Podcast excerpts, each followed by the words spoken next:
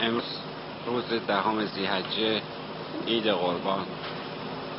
یکی از دو عید بزرگ دینی ما مسلمین است. ما در این روز به شکرانه این که از خواهران و برادران ما موفق به انجام مناسک حج می شوند نماز می و از خداوند طلب این رو می کنیم که مناسبی رو به اونها انجام دادن قبول بفرمان انشاءالله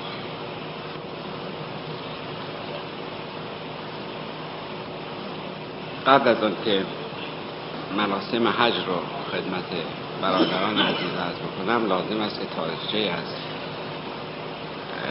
نحوه بنای خانه خدا به دست ابراهیم و اسماعیل رو عرض بکنم و بعد به شرح مراسم حج بپردازم ابراهیم که یکی از لقبهای او خلیل الله و دیگر لقب او ابوالانبیا بوده در وحله اول با زنی به نام سارا ازدواج می‌کنه ولی خداوند از سارا یا ساره هر دوش گفته شده هم سارا و هم ساره. خداوند فرزندی به او عنایت نمی‌کنه و سالها ابراهیم انتظار طفلی رو می‌کشه ولی متاسفانه این انتظار منتج به نتیجه نمی شود و ابراهیم بسیار ناراحت و افسرده از اینکه چرا خداوند طفلی به او عنایت نمیفرماید سارا که ناراحتی همسرش ابراهیم رو می‌بینه شخصا به او پیشنهاد می‌کنه که با هاجر کنیز خودش ازدواج کنه. ابراهیم علیه السلام وقتی که با هاجر ازدواج می‌کنه خداوند اسماعیل رو به او عنایت و چون پس از مدت ها انتظار این طفل پا به عرصه وجود می‌گذارد به همین دلیل ابراهیم عشق عجیبی به این طفل میورزه و او رو شدیدا دوست میداشته. به طوری که در سعی می‌کرده که کمتر این طفل رو از خودش دور کنه و همیشه با خودش باشه. این عشق و محبتی که ابراهیم نسبت به اسماعیل داشته باعث میشه که غیرت الهی به جوش در بیاد چون ما حدیث داریم که قلب المؤمن بیت الله قلب شخص مؤمن خانه خداست. و چرا بایستی یکی از بزرگان به این مسئله مبتلا بشن که غیر از خدا در قلبشون شخصی جای بگیره که اون فرزندش اسماعیل باشه. و به همین دلیل غیرت الهی به جوش میاد به طوری که در یک شب سه بار ابراهیم در خواب می‌بیند که به او دستور داده شده که برخیز و اسماعیل رو قربانی کن. هر بار ابراهیم از خواب بیدار میشه متوحش این چه خوابی است که من دیدم؟ تا اینکه در بار سوم با حالت تأکید دستور داده میشه و او ناچار میشه که فرزندش اسماعیل رو به گوشه به کنجی بخواند و به او بگوید که پسر جان من چنین خوابی دیدم و خداوند امر کرده که تو رو من قربانی کنم و کنم. اسماعیل در جواب پدر عرض می‌کنه پدر جان امر الهی بایستی اجرا بشه و شما منتظر چه هستید؟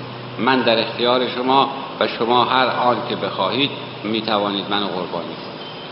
ابراهیم که آمادگی فرزند رو می‌بیند کارد بسیار تیزی رو همراه خودش می‌کنه و به هاجر مادر اسماعیل هم می‌گوید که من اسماعیل رو برای گردش و تفرج به بیرون شهر می‌برم و همین کار رو می‌کنه. ولی قبل از اینکه از شهر خارج بشن ابراهیم به فرزندش اسماعیل می‌گوید که پسرم احتمالا در راه شیطان چند بار به تو ظاهر خواهد شد و تو رو سرزنش می‌کنه از اینکه چرا جان شیرین خودت رو برای دو یا سه خواب از دست می‌دهی و تو رو اقوا نکنی شیطان. و هر بار که به تو نزدیک شد تو او رو از خود دور کن. اسماعیل اطاعت می‌کنه امر پدر رو. و سه بار در طول راه شیطان به اسماعیل ظاهر میشه و همونطور که پدر فرموده بوده او شیطان را از خودش با سنگ ریزه که در حال حاضر یکی از مراسم حج هست به نام رمی جمره با سنگ شیطان را از خودش دور می‌کنه. تا اینکه به میادگاه می‌رسند به جایی می‌رسند خلوت و دور از شهر و اسماعیل بایستی در اینجا قربانی میشه اسماعیل به پدر عرض می‌کنه پدر جان من خواهشی دارم از شما. ابراهیم می‌گوید پسر جان بگو خواهش تو چیست؟ عرض می‌کند که پدر ممکن است که هنگامی که گردن منو می‌بری من دست و پا بزنم و در اثر دست و پا زدن احساس ترحم تو بر امر خدا غلبه پیدا کند و تو منصرف بشی از کشتن و به همین دلیل پیشنهاد می‌کنم که دست و پای منو ببند. و پیشنهاد دیگر من این است که چشمهای من رو هم ببند. چون ممکن است که چشمهای من به چشمهای تو بیفته و در اثر دیدار یکدیگر تو از انجام امر الهی منصرف بشی. ابراهیم که پیشنهاد فرزند رو معقول می‌بینه میپذیره و دست و پای اسماعیل رو میبنده و چشمهای او رو هم میبنده و کارد رو برگردن اسماعیل می‌گذاره. ولی کارد بسیار بسیار تیزی تهیه کرده بوده ولی هر چه بیشتر فشار میده کمتر نتیجه می‌گیره و گویی اصلا اثری نمی‌کنه به گردن اسماعیل. هر چقدر سعی می‌کنه که اسماعیل رو قربانی کنه و گردن اسماعیل رو ببره کمتر نتیجه می‌گیره.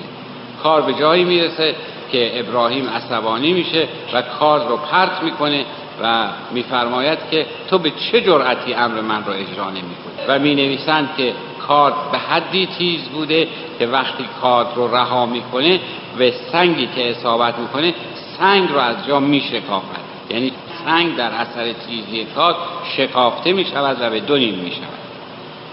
و در اینجا زبان حال کارت این بوده که می‌گوید که کارت می‌گوید که خلیل می‌گوید ببر و جلیل می‌گوید نبر. که خلیل اشاره به ابراهیم است که امر به بریدن می‌کنه و جلیل اشاره به خداوند است که امر به نبریدن می‌کنه. من در این میان سرگردانم چه کنم؟ که در این هنگام گوسفندی از بهشت میاد خداوند برای او میفرسته و امر به قربانی می‌کنه ولی در اینجا تذکری به او می‌دهد و اون تذکر این است که تو ما این امتحان رو برای تو گذاشتیم ولی بدان که قلب تو بایستی بیت الله باشه و غیر از خدا شخصی در آن جای نداشته باشد و غیرت الهی در غیر این صورت به جوش میاد و تحمل نخواهد. پس از گذشت این داستان و چند سالی خداوند از ساره یا سارا فرزندی به او عنایت می‌کنه که نام او رو اسحاق می‌گذارند که الان نسل یهودیان از اسحاق که از ساره فرزند حضرت از ساره هست باشه و نسل اعراب از اسماعیل. و در اینجا بین اعراب و, و یهودیان این اختلاف هست که یهودیان می‌گویند که اون شخصی که برای قربانی به کوه برده شده به دشت برده شده اسحاق است. و عرب می‌گویند که نخ اسماعیل است. و به همین دلیل یهودیان به اسحاق زبیح الله می‌گویند یعنی ذبح شده در راه خدا. و اعراب هم اسماعیل رو زبیح الله خطاب می‌کنند. ولی به هر صورت پس از چندی حاجه سارا طاقت این رو نمی آورد که در مقابل محبت ابراهیم به اسماعیل بنشیند و تماشا کند به همین دلیل شروع به اذیت و فشار به حضرت می آورد به حضرت ابراهیم که بایستی اینها را به مکان دیگری ببری و برای آنها منزلی جداگانه تهیه کنی حضرت مجبور میشن حاجر و اسماعیل رو بر میدارن و به زمین بیا و علفی می‌برن که همین محل صفا و مروه هست که الان یکی از اجزای مسجد الحرام شده و حاجی بایستی که این سعی صفا و مروه رو انجام بده. در اونجا که بیابانی بی آب و علف بدون آبادی کوچکترین وسیله برای ارتزاق وجود نداشته در اونجا او رو اسماعیل و مادر رو رها می‌کنه و برمیگردن ولی هر چند وقت یک بار ابراهیم به اسماعیل سرکشی می‌کنه. در اونجا تشنگی شدیدی به فرزندش اسماعیل آرز میشه. مادر که تا به تحمل تشریه فرزند رو نداشته سعی می‌کنه که آب پیدا کنه. و نگاه می‌کنه در مسافتی دور آب می‌بینه. به هوای به خیال اینکه به آب نزدیک میشه دوان دوان که حالا حاجی معمول هست که در مراسم حج اون قسمتی رو که هاجر دویده به صورت هروله پیش می‌روند. هاجر به سمت آب میدوه و به محل آب که می‌رسه می‌بینه که متاسفانه این سراب آب نیست. این انعکاسی است که افتاده در زمین و آب نشان داده میشه. مجدد برمیگرده. مجدد طرف مقابل رو آب می‌بینه. به اون طرف میدوه باز می‌بینه سرابه. هفت مرتبه این عمل تکرار میشه و به همین دلیل هم هست که حاجی بایستی که هفت بار سعی صفا و مروه رو انجام بده. در بار هفتم وقتی که می‌رسد اسماعیل که نشسته بوده و مادر به دنبال آب بوده اسماعیل با پای خودش مرتبا خاکهای زیر پای خودش رو حفر می‌کرده گود می‌کرده تا اینکه به جایی می‌رسه که ناگاه چشمه ای به جوش میاد چشمه آبی بیرون میاد که همین آب زمزم هست که الان حاجیان وقتی که از مکه مراجعت می‌کنن برای تیمون و تبرک برای خودشون میاد و این آب و رفع تشنگی مادر و فرزند. تا اینکه خداوند دستور ساختن خانه کعبه رو توسط ابراهیم و اسماعیل صادر میفرماید.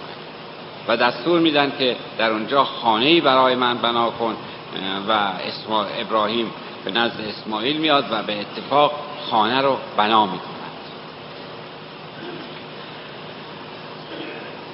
در و پس از اون تاریخچه اون در تاریخچه حج در اسلام در سال ششم هجری خداوند دستور مناسک حج رو صادر میفرماید که به پیامبر که مناسک حج رو در زمانی مشخص انجام بدهد. در سال هشتم هجری حضرت به قصد فتح مکه تشفرما میشن و مکه رو فتح می‌کنن. وقتی که به داخل مسجد می‌رسند می‌بینند که ملاحظه میفرمایند که در سقف خانه کعبه پر از بت هست که بت بزرگی وجود داشته که به اون هوبل میگو و هوبل می‌گفتند و حضرت نزدیک خانه می‌شوند و به علی علیه السلام ام میفرمایند دستشون رو به حالت پنجه به این طور می‌گیرند و ام میفرمایند که تو پایت رو روی دست من بگذار و بعد روی شانه من و بالا برو و بتها رو بشتن علی علیه السلام که پا گذاشتن روی دست حضرت رسول و روی شانه رو جسارت و بیهدبی می‌دانسته امتناع می‌کنه از این هم. ولی حضرت ام میفرمایند و علی در مقابل امر رسول خدا پیامبر اکرم چاره ای نداشته جز اطاعت. و وقتی که قصد می‌کنه که این کار رو انجام بده اول دست مبارک رو میبوسه بعد شانه رسول خدا رو میبوسه بعد پایش رو به روی دست های مبارک رسول خدا و بعد پا رو به روی شانه می‌گذاره بالا میره و شروع می‌کنه به شکستن بوتا و در اینجا دو نکته بایستی ارز کنم یکی در مورد مقام علی علیه السلام که علی علیه السلام چه مقامی داشت که پایش رو به جایی گذاشت که در شب معراج جبرئیل دستش رو گذاشت. دستش رو روی شانه حضرت گذاشت از پشت جبرئیل و به همون محل علی علیه السلام پای خودش رو گذاشت و بالا رفت برای شکستن بتهای کعبه. و مطلب دیگر این است که این سوال پیش میاد. که چرا رسول خدا شخصا این کار را انجام ندادن؟ یعنی به علی بفرمایند که تو پنجه بگیر و من بالای شانه تو می‌روم و بوتها رو میشکنم. این سوال اینجا مطرحه که چرا رسول خدا امر به علی فرمودن که این کار رو بکن؟ تو بالا برو از شانه دلیل مسئله این بود که رسول خدا صلی الله علیه و آله و سلم دارای بار رسالت بودند. و سنگینی بار رسالت چنان است که علی تا به توان تحمل اون رو نداشت. علی نمی توانست تحمل کند که رسول خدا با اون بار سنگین رسالت بر دوش او و دست او ببرد. و به علت سنگینی بار رسالت بود که رسول خدا این امر رو فرمودند و مجددا پس از انجام مراسم مراجعت فرمود. در سال نهم هجری دستور در سال نهم هجری آیات براعت صادر شد و خداوند بیزاری خودش رو از اونهایی که تواف خانه رو می‌کردن و حرمت اون رو نگه نمی داشتن اعلام فرمود و به رسول خدا وحی نازل شد که یکی از نزدیکان خودت رو بفرست به مکه برای اینکه آیات براعت رو ابلاغ کنه. و حضرت هم علی رو فرستادن. و آیات براعت چی بود؟ در قبل از اسلام چون انجام همونطور که عرض کردم انجام مراسم و مراسم مناسک و مراسم حج در قبل از اسلام هم وجود داشته. ولی نه در با شرایطی که در حال حاضر ما انجام می‌دهیم. نه این شرایط وجود نداشته. هر کسی در هر موقعی که میل داشته تواف خانه رو می‌کرده و بعد رسم بر این بوده که بایستی اون لباسی رو که در تن داشته میبخشیده.